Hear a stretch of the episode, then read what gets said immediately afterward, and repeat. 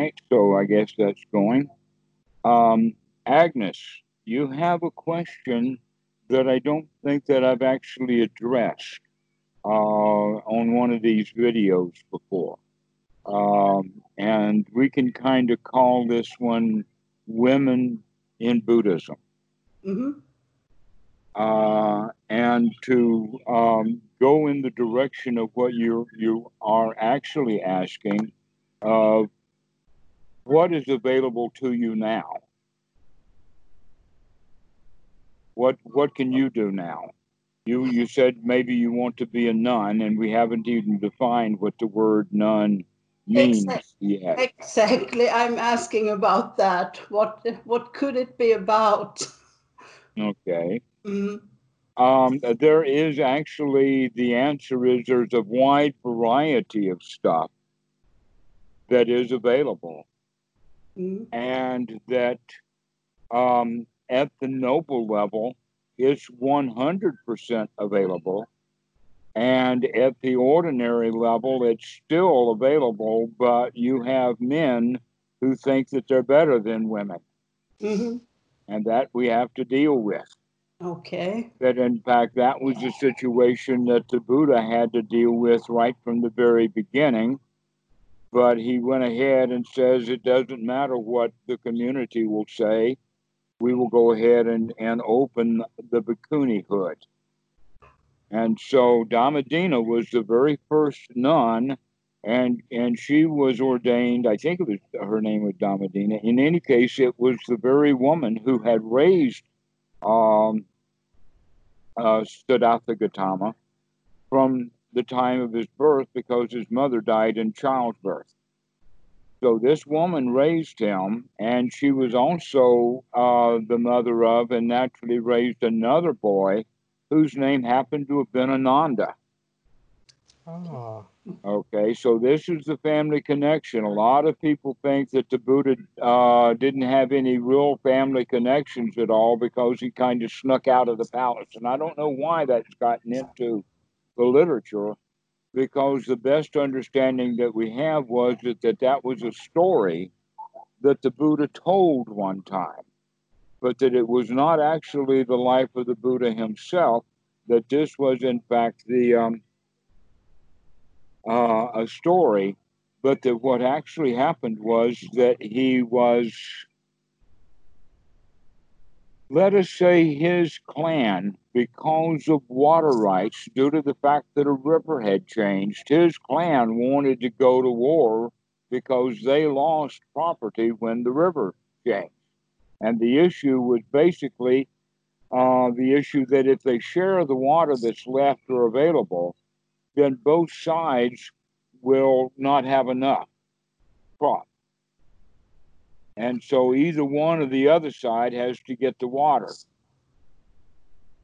The other part of it is is that well one side could get all the water and or each one of them get enough water so that they could do half of it and survive that way. But uh, his clan wanted to go to war over it, and kind of because he was outvoted, uh, and become a pariah because he made a big point out of it. Let's not go to war over this. Was uh, part of the process of him leaving home. Okay. But he took friends with him. He did not go out alone. It was not him sneaking out.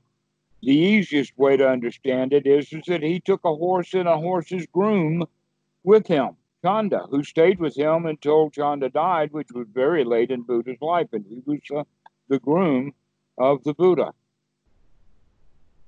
Now, I don't really know where I heard that story, but I do know that I uh, told that story based upon a set of wall paintings that is in a temple where Achan Po cornered me one time and told me to, okay, tell the story of the Buddha's life in 151 murals around and, and this actually is in there that he left with a groom. He did not sneak out.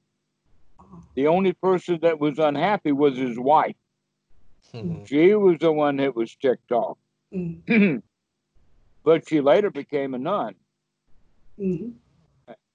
Uh, or let us call it that the, by the right word, which is bhikkhuni.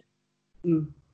So the bhikkhu is the uh, the male side, and bhikkhuni is the female. And um, there is no way to translate that word into English. But boy, do we have a lot of failed attempts, like monk and nun. Yeah. Mm. But you see that those words were borrowed from a completely different world, a completely different tradition, and have very little to do with it. Mm. Uh, and then there's a complicated word like mendicant and recluse and Yeah. these kind of words that have a little bit of fact with it. But one of the qualities that is missing in all of those is the fact that in the time of the Buddha, uh, the renunciates or the bhikkhus did go into seclusion, but basically they went into seclusion together to go to the, the uh, an empty hut or to the uh, forest or to the root of a tree. But it's also a community that the sangha is a very important quality. The the uh, the friends that yes, we do become secluded from the world, but we join a club. Mm. Uh-huh. We join an outfit. We we join a group of nobles, whether that's men or women. Now, uh, part of this chauvinistic problem came with the point that in Thailand, no bhikkhunis had ever come from India, that it was only monks that had come. Because of that, there were no ordinations ever done in Thailand, and the reason for it was is that Dhammadina's ordination was the only ordination that had been without another bhikkhuni there. After that, all bhikkhunis are there to uh, uh, be the preceptor of the bhikkhunis because it's inappropriate for a monk to have the kind of relationship with a bhikkhuni that a close teacher should. Mhm. And so the Upajjhaya, and so basically what it means is is that in Thailand that tradition didn't come, but it did remain in existence. And a good place to find it is in fact in Taiwan. That lineage has been carried on, and they can prove it. And so it was through the uh, um, of the Taiwanese, and also from a lot of effort and insistence in uh, Sri Lanka, that the Bhikkhuni order was reestablished. Mhm. Mhm. That it was actually murdered out. And so it has now become reestablished. And I might say also to the great anguish and huffing and puffing of a lot of people, Mhm. lay laymen and monks, or laymen and bhikkhus. They didn't like it. Mhm. But that happened about 30 years ago or so, maybe about 25 years ago, and is old news. There is a Wat in Thailand where uh, the head uh, in Thailand, they don't have full ordination with women wearing orange robes until after that time when the Bhikkhuni was reestablished. So, um, but they did have whole monasteries for women in Thailand already set up. They had everything they needed except the ordination ceremony itself. Mhm. And that one of the big ones was, uh, or still is, is in Ayutthaya, where there's more than probably 400, I would say, women who live there at various stages of ordination. Hmm. Okay. And that um, the head nun or the head mechi of that place, which would be called Chawat, the, uh, the head one actually did go through the ordination ceremony herself. Now, the question is once she's ordained, how long does it take her as a bhikkhuni before she gets the 20 years in so that now she can become a preceptor? Or do you give her credit for being uh, 20 years in the Dhamma because she's been a mechi, risen all the way to the top of the biggest Wat in Thailand for women. Okay. So you're still on shaky ground here a little bit. Uh, And that ground did crumble, and a lot of people got a huffing and a puffing about it. How dare her go and get ordained over in Sri Lanka? But how dare her now come and start ordaining people in Thailand without her having 20 years been in Bhikkhuni, you see? okay. Okay, so, Mhm. and the ground shook. But it didn't stop her. So now there's actually, it's on the website. So you actually would Google bhikkhunis and this watch should come up Mhm. where you see a whole lot of women, Asian women, mostly Thai, dressed up in the orange clothes of a Buddhist monk out on Bendabai. Whole line of them. Mhm. So now there are women bhikkhunis by the dozens, Mhm. literally. You are asking at the right time. Okay. If you had asked about this 30 years ago, it would have been, "Mm, I'm not sure that's going to happen. Oh, it Mm. was that recent. Yes. Okay. Okay. Oh, yes. Oh, yes. It's, it's still, it's actually still new enough that it's still warm. Okay. Mm. Good timing. In some places, the fires are not out yet. Mhm. Okay. Now, there is, there is a side point. Mhm. and that is one of the uh, the nuns from Sri Lankan uh, Westerner came to Perth, and Achan um, Brahm went ahead with the ordination ceremony so that they could start uh, ordaining women in Perth, perhaps and hopefully through the Achan Cha tradition Mhm. except for one thing. When the Achan Cha group found out what he was doing, they kicked him out. Oh no. And that happened in 2007 or 2008, that time frame. And I do not know what the resolution of that is because there's other issues involved with it, which is not part of our show here. This Mhm. is just the fact that through the Sri Lankan, with the help of Taiwan, has reestablished the Sangha, and that the women so far have had to ignore the 20 year rule because that 20 year rule has been sort of, um, let us say, borrowed from a senior monk. There's always got to be a senior monk who is an actual certified upajjhaya to actually do the ceremony. Mm. Okay. So it's all very formal and official, and now there are literally dozens and dozens of dozens of fully ordained women in Thailand, in Sri Lanka, I think even in Burma. They may be even a little bit more stodgy than some of the Thais. Okay. uh, but I think also in Burma. So it's happening.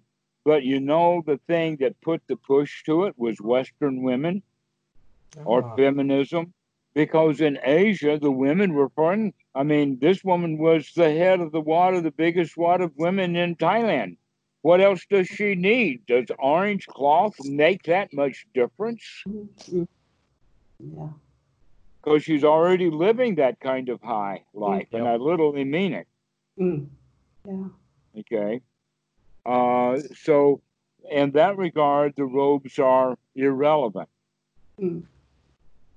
But now let's look at well, before the robes, what was available and what is still is available in Thailand, because you wind up with uh, women in various dresses. Mostly, it will be either she wears all white, with or without a shaved head, or she'll wear uh, white on the top and black on the bottom, with or without a shaved head without a shaved head or, or with a shaved head is more than likely she'll be wearing white. But most women don't go through the shaving of the head. Believe me, you shave your head and you're going to get some nods. mhm. That's a big aspect of it. But that's such an advantage. I mean, you don't have to go to the barber shop anymore. Yeah. I had this problem th- this morning. I, I, I, avoid the hairdresser when it's this corona thing. so I, I cut my, my hair on my own, so it's not very, very good done. Yeah. Well, actually, the easy way for uh, hair like yours is just take a blowtorch to it. The only side issue is that it really stinks. Burning hair really stinks. but poofing off it goes. yeah. Yeah, I could try that. Mm, That as opposed to scissors, and you know how much cutting that's going to be to get all that Yeah. stuff cut down to the point that you can actually shave. yeah. But anyway, that's a major point about it. Hmm Other than that, the lifestyle is, and then in fact, as a woman, you can shave your head and live in a Wat without changing any of your clothes. You could go as you are hmm and then slowly substitute them. And it has generally to do with the matter of the uh, uh, the precepts. hmm because a, a 10 preceptor or uh, uh, sila desessa, uh, the word uh, are, are 10 precepts or the 10 silas, is about the highest already. That Mhm. if a man does that, they call him an anagarika, hmm to where an upasaka will either be a five or an eight preceptor. hmm but a full-on ten preceptor uh, would would be one also that doesn't deal generally doesn't deal with money at all. What are all ten? Do you Uh, remember? let me see if I can. I maybe I know that I know the first five. Okay, let's go for it. Panati pata re ramani sakabadam samatiyami. Uh, atinadana we ramani sakabadam samatiyami. Um, Kame sumi chatara we ramani sakabadam samatiyami.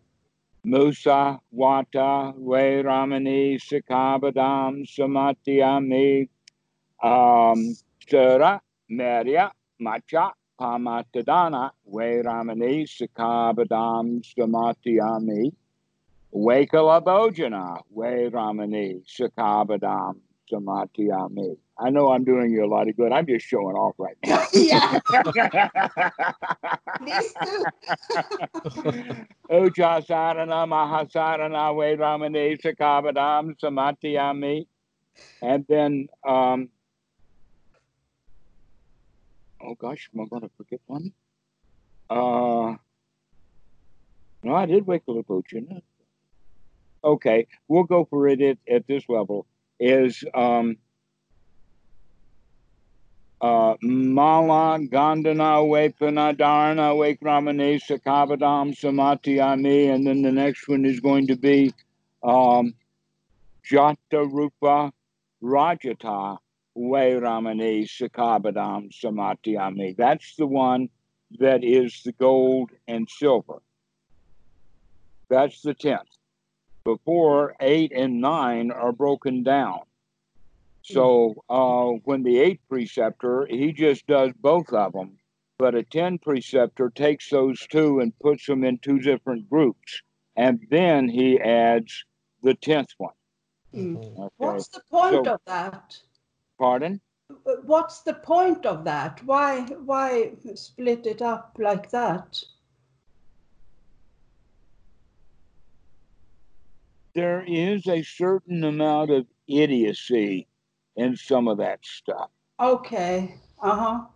Okay, Mhm. happens to be traditions and things like that. Okay. All right.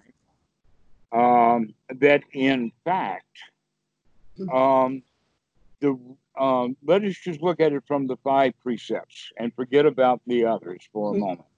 And what I mean about the others is Wakalabojana is eating at the right time. Uh, a, a high bed. Uh, Mahasarana is uh, uh, sleeping on a high bed. Now, what we're talking about here is not high off the ground. It is but how luxurious it is. High quality of king's rent, a king's bed Oh, is something that the monks don't sleep in. Anywhere will do. Uh, Mm. okay. okay. Uh, and then uh, Mala Gandhana Vepanadharna is uh, no jewelry, no garlands, no malas, no, nothing that is worn on or by the body. Some monks even will go blind and not wear glasses Oh, because the glasses are considered um, some sort of jewelry. oh, I never heard that. Okay. I'm basically blind without my glasses. Yeah, but you get used to it. You Really? can get used to going around really nearsighted or really farsighted. I'm really going blind. I can go all into it and whatnot like that. And but I struggle sometimes. I have to really look close to see if I can figure out what's on the screen. But other than that, yeah, going blind that. is okay. There's nothing wrong with going blind. Everybody does. I can't imagine if they life get old without enough. glasses. Uh, Pardon? I can't imagine life without glasses. I've had them since I was what five, six. It's okay even if you were ordained to wear the glasses. because glasses is not, or in the Thai language, winta, but in fact in the in the Buddhist language and Pali, there there is no There were no glasses. there are no glasses in back then, right? Didn't even understand about optics. Back Mhm. then, if you were nearsighted, you that's it, you're nearsighted. um, or farsighted or or whatever. When I was a kid, I was nearsighted, which means I couldn't see anything out there, but I could see. But and so I wore the glasses. But now it's the other way around. Now I can see just Ah. fine outside, but I'm nearsighted on the um, so I can't see the stuff on the computer. Switched over. Meanwhile, back at the ranch, the precepts, okay, the next group is about dancing and singing and, and entertainment. Okay, which is, uh, oh, Nala, uh, what is the word? Gita, right. Uh, so uh, dancing and I've forgotten the Pali right now. Sorry about that. I didn't think I was going to get all the way uh, through. I don't give people the 10 precepts often, you know.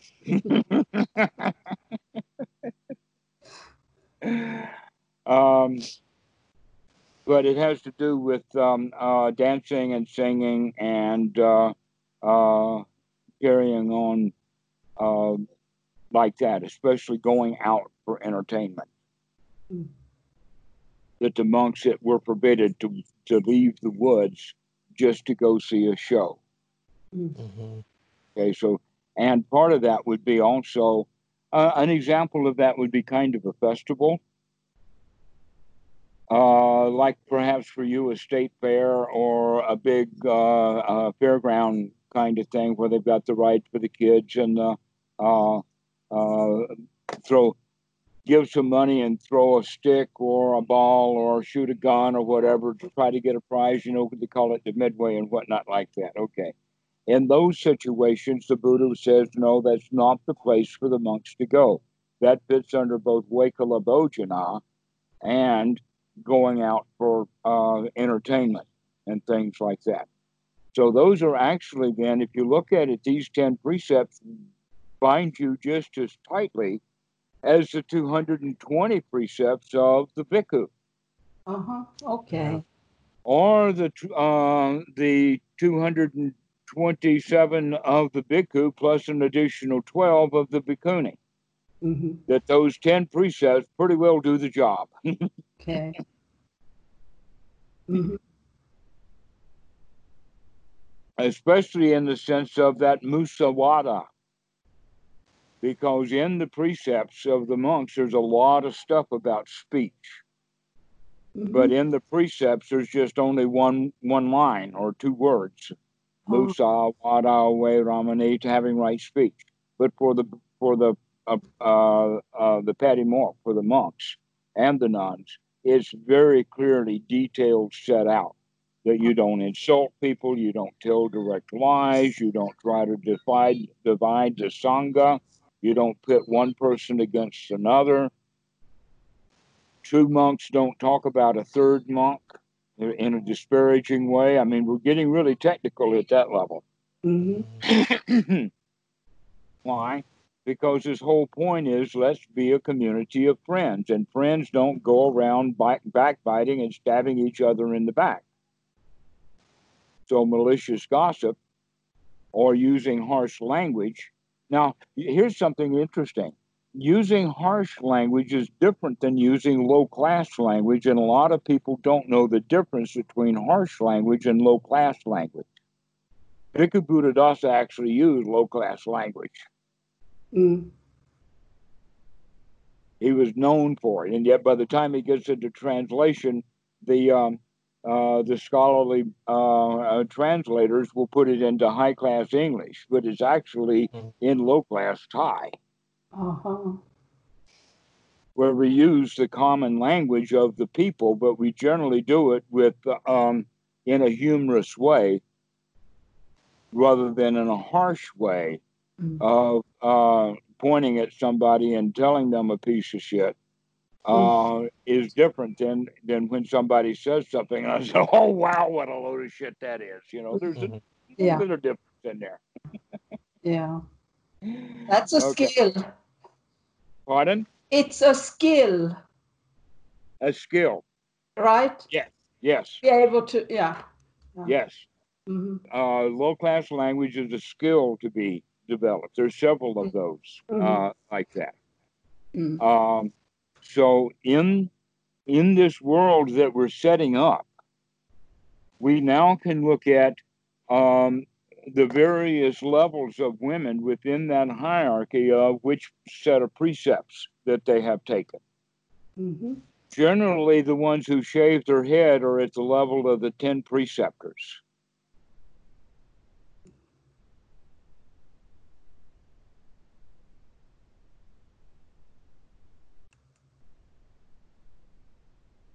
But you don't have to be an eight preceptor to stay at the one. That five precepts is generally the standard that they look look for for people to just stay at the one.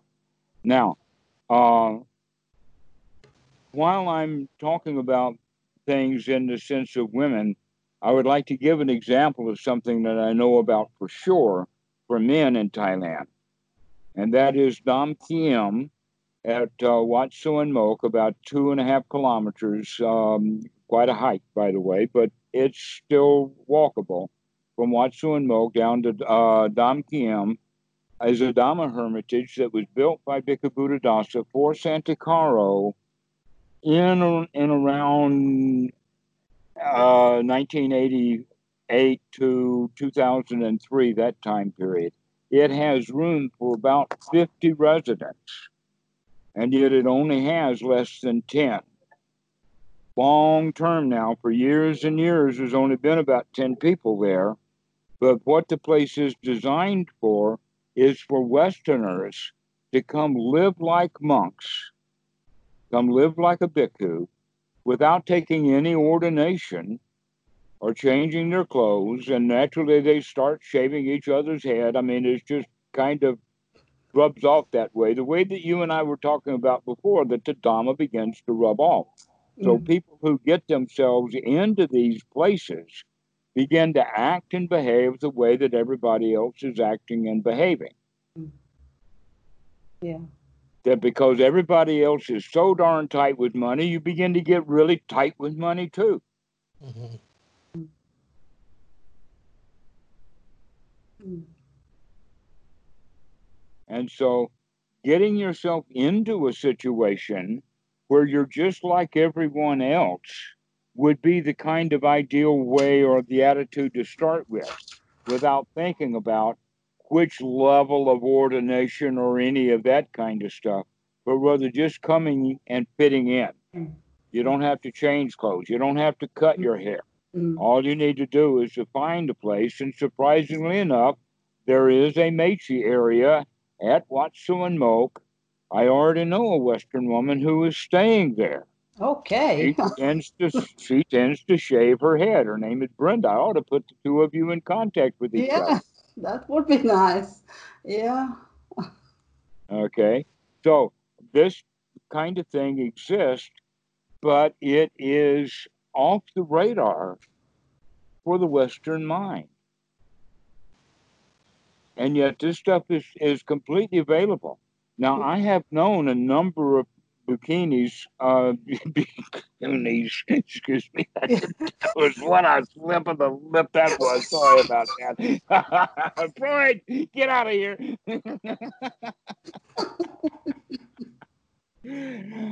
Bikinis. Uh, in Greenville, no, uh, not Greenville. Yes, Greenville. Greenville, South Carolina, is a Sri Lankan Wat and that uh, uh, they have, or the last time I was there, two Western bhikkhunis, and they run the place. That's their home, and they are supported by the Sri Lankan community that lives around uh, Greensboro, uh, Greenville.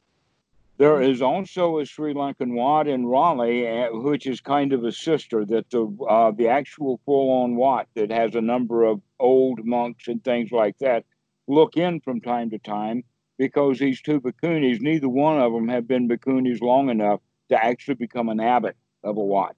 That really does take 20 years for her. Okay. And by the time that I had had known them, one of them by now may, in fact, be at that 20 year later, mm-hmm. uh, 20 year level by now. So um, there is a certain amount of status and hierarchy based upon the number of years. But mm-hmm. again, that based upon the number of years, they say, well, what about merit? mm-hmm.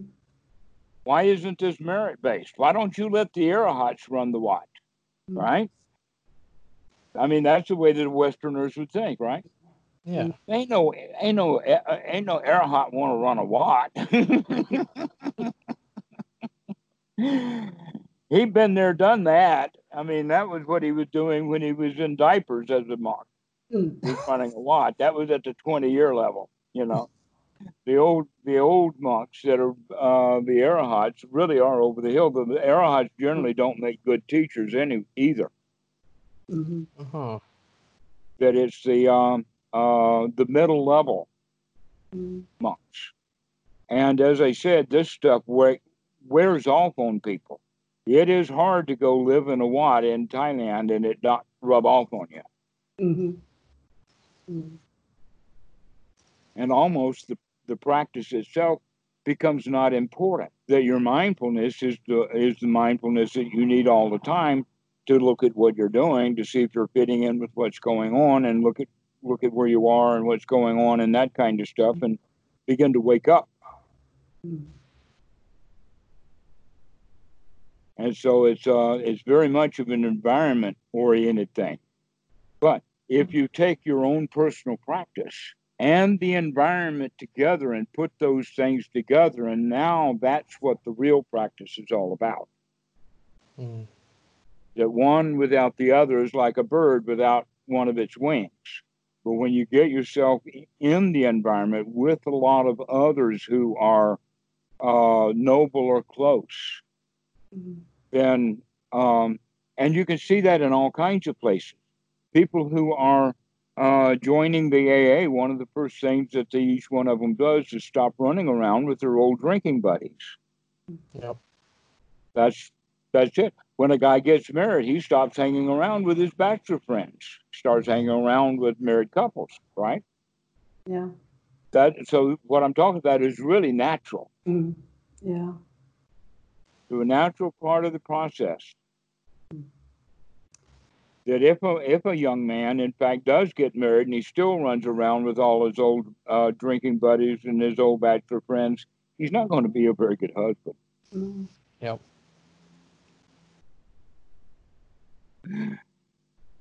So we, we, we look at kind of the, the one two punch, getting ourselves in the proper environment.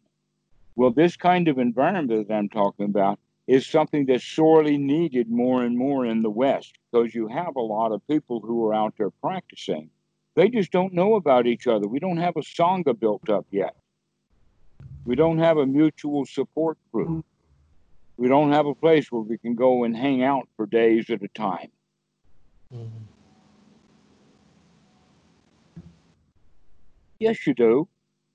The Asians built those places, and they're all over the place. You guys in the West, you don't know about them. Well, there are not many such places here. There is one, I think, still, maybe. Yeah. Probably more in England. I know that there's a Sri Lankan wadi in London. There is Hemel Hempstead uh, Yep. at, uh, with Amaravati. You also have Chithurst down in the uh, the south. Uh, so just that, just with the Achan Cha tradition, you already have something quite well established there. There is also, or at least the last time I was there in London, is an apartment that this wealthy uh, family, Thai family, uh, that run a restaurant, they actually have a hangout pad in London Oh. and that sometimes that hangout pad ha- has four or five monks in it who are in transit, and at other times there are 10 or 15 young Thai men just hanging out there. And this is really, really excellent place because it's in fact a, a way house for the monks. Mm. That's why this place is there. But it is also a really beautiful hangout community. I don't know of any place else in the world that has something quite like that. But it's like a, a three bedroom a flat Mhm. that is uh, in, literally in downtown London. And, and only available to those who know. And now here I am broadcasting it on the internet.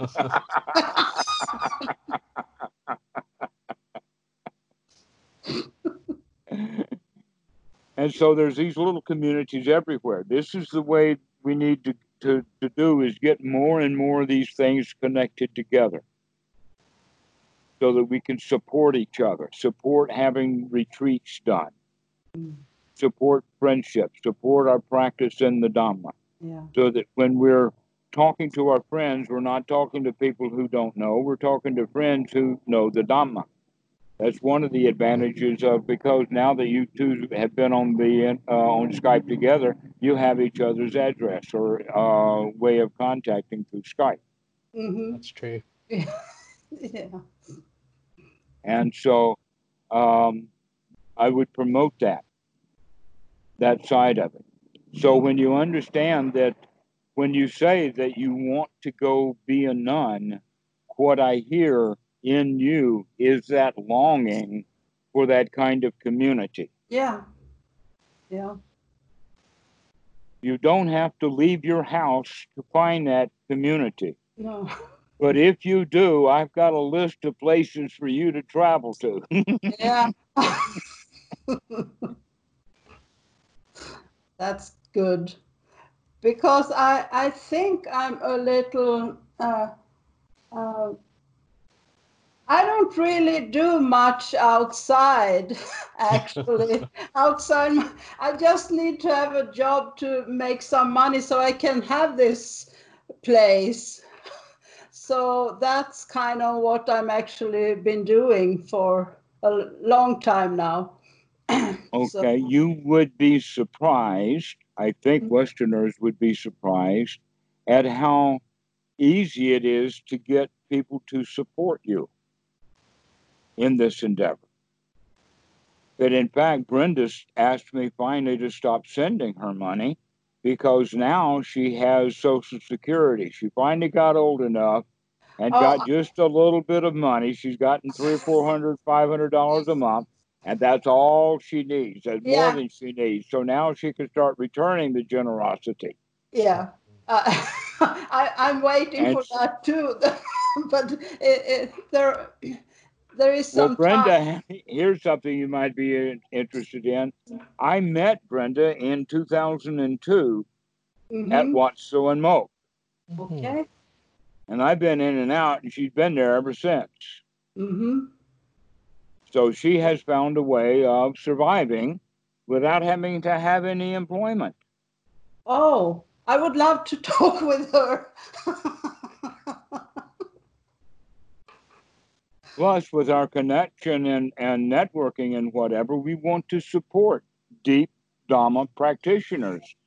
And you won't be that expensive to support. I'll, I'll kick in $50 a month, which will, if you're careful, that should be plenty enough money because you eat for free and you uh, live for free. If you need a, a battery driven uh, uh, fan because the power is not on all the time at Wat Suan Mokkh, we'll fix you up with what you need. that would be nice to have. So, oh, okay. Um, well, mm-hmm. Just trying to open the door, not setting a trap. Yeah. No, it's it's not a trap at all. No, it's it's actually a. a if anybody gets as deep into the Dhamma as you do and is thinking about that kind of life change, I'm Mhm. here to support you at it. I went through that myself. Uh-huh. Okay. And I know how to support people. They don't need much money, but from time to time they do. And it's better if they don't freak out because they know they've got a friend. Mm, Mm-hmm. Yeah. That's true. I, I don't like crying in public, so I, I'm I'm resisting. Go ahead. it's okay to be joyful. yeah. yeah. hmm Yeah. We need a joyful, wise, non magical Dharma in the West. Mm. Yeah. Yeah. Yeah. That's that's void of this money grabbing that has uh, gotten, uh, let us say, a foothold. Yeah. Yeah. That let's let's practice generosity by by by supporting those of us who are worthy of being supported. hmm Yeah. That we can support Dhamma teachers like that too. Why should we a guy who wants to teach the Dhamma have to go do it all himself, set it up, find the money, worry about all of that, and then have to charge a fee for people to join his um, uh, retreat because that's the only way he can guarantee that he'll be able to pay for it. Mm. Mm, Yeah. Yeah. The answer is that is hey guy, I know a lot that you can do your retreat in, and they won't charge you hardly anything to do it, and they'll even help you do it. All you might need now is a cook and a couple of people to help you run the retreat, and we've got a list of people for you to call. There's not as much generosity in the West as there is in the East. Nowhere there near. is a lot of generosity. They just don't know where to put it. Mm. There is more generosity in the West than there are places for people to be generous. Why? Because most of the places that used to be or were worthy of generosity are not so much anymore. Hmm Once a once a televangelist preacher gets a jet, we know, I'm not really sure that people really want to support him anymore. Yeah. And so we have that mentality. We also have the mentality, like with the Red Cross, they say, I don't have any proof of this, but I have heard that 80% of all of the income from all of the donations that go to Red Cross go for their internal expenses of keeping the operation going and advertising. Yeah. And only 20% of their proceeds go to actual Red Cross um, um, services. Yeah. I heard that too. Yeah. Wow. Wow, if that's how the NGOs operate, no wonder people don't want to give to them, but they still want to feel like that they're contributing and giving money. Right now, the people of the United States are very generous Mm. with their time. You've got a whole generation of young white people out on the streets right now, Yes. not for themselves, but to support the black. Mm. And I think that that's marvelous. That's a show of generosity, a strong showing of generosity. Yeah, I have every faith that the people are going to be generous if they have something that they see Mm. worthy of being supported. Yeah. And Yeah. Dhamma for dollars is not worthy of being supported. Yeah. but a couple old ladies sitting in uh, uh, in happiness over at Wat Suan Po- Mokkh. Now that's something worth supporting.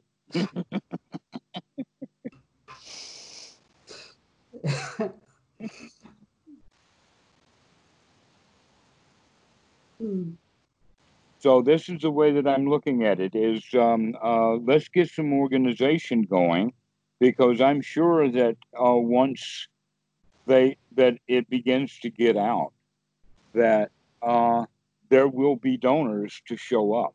Mm. Okay, something like uh, uh, ten thousand dollar matching donation. Okay, I'll give ten thousand if if five other people give ten thousand apiece, and let's see if we can get sixty thousand dollars out of it going. Mhm. Mm. Yeah. Okay, so that would be the kind of foundation that we would start. The other one is is that I think that the scholarships for the teachers would not have to be at the level of saying if they were going to have 20 students and that a student would have to pay $2,000. That does not mean that we have to raise $40,000 to do that retreat.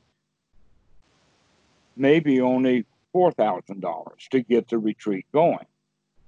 Uh-huh. After we got the retreat going, at the end of the retreat, now we can start making up for the end of the retreat with with dana, that people Mhm. can now get the benefit. Oh, And yeah. and so this is a different kind of model. This is not the business model of the West. This is the Asian model. Yeah. of let's let's get it going. Let's give it freely, and it it'll somehow manage to keep running by itself. Yeah. Mm. Are there any more questions, Agnes, about your becoming a nun? Did I cover enough of the bases? Yes, you did.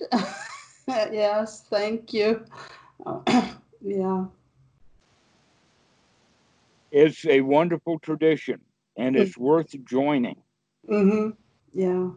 And so one of the things you could do is come hang out for a year or so at Wat Suan Mokkh and really get a feel for it. Mm. And then you could trottle on up to uh, um, Ayutthaya after we make the proper connections. Uh-huh. Everybody knows you're coming, and then you could show up up there and perhaps go through a higher ordination. Mm-hmm. Oh, wow. yeah, that that's a wonderful thing. Uh, I, I I didn't know about. I went to Amaravati once uh, just to see how it was there too, but I I think uh, uh, I I'm really. Buddhadasa and also Dhammarato has been there for all this time since I came into the Buddhist thing, and it it uh, resonates with me uh, on a deep level. So, I Mhm. yeah, this Mm. is uh, almost makes me cry. So again, yeah, Some sometimes when I think about my relationship with Achan Po, I can drag a tear out. Oh, okay, He's very dear to me. yeah, yeah. All right. So let's go ahead and finish this conversation. Catelyn, I really appreciate you joining in. I hope this has been of some value to you. Yeah, it's been very interesting. Mhm. All right. Well, we'll see you guys later then. Mm. All right. Yeah, thank you so much. See you guys. yeah. Okay. Bye bye. Bye.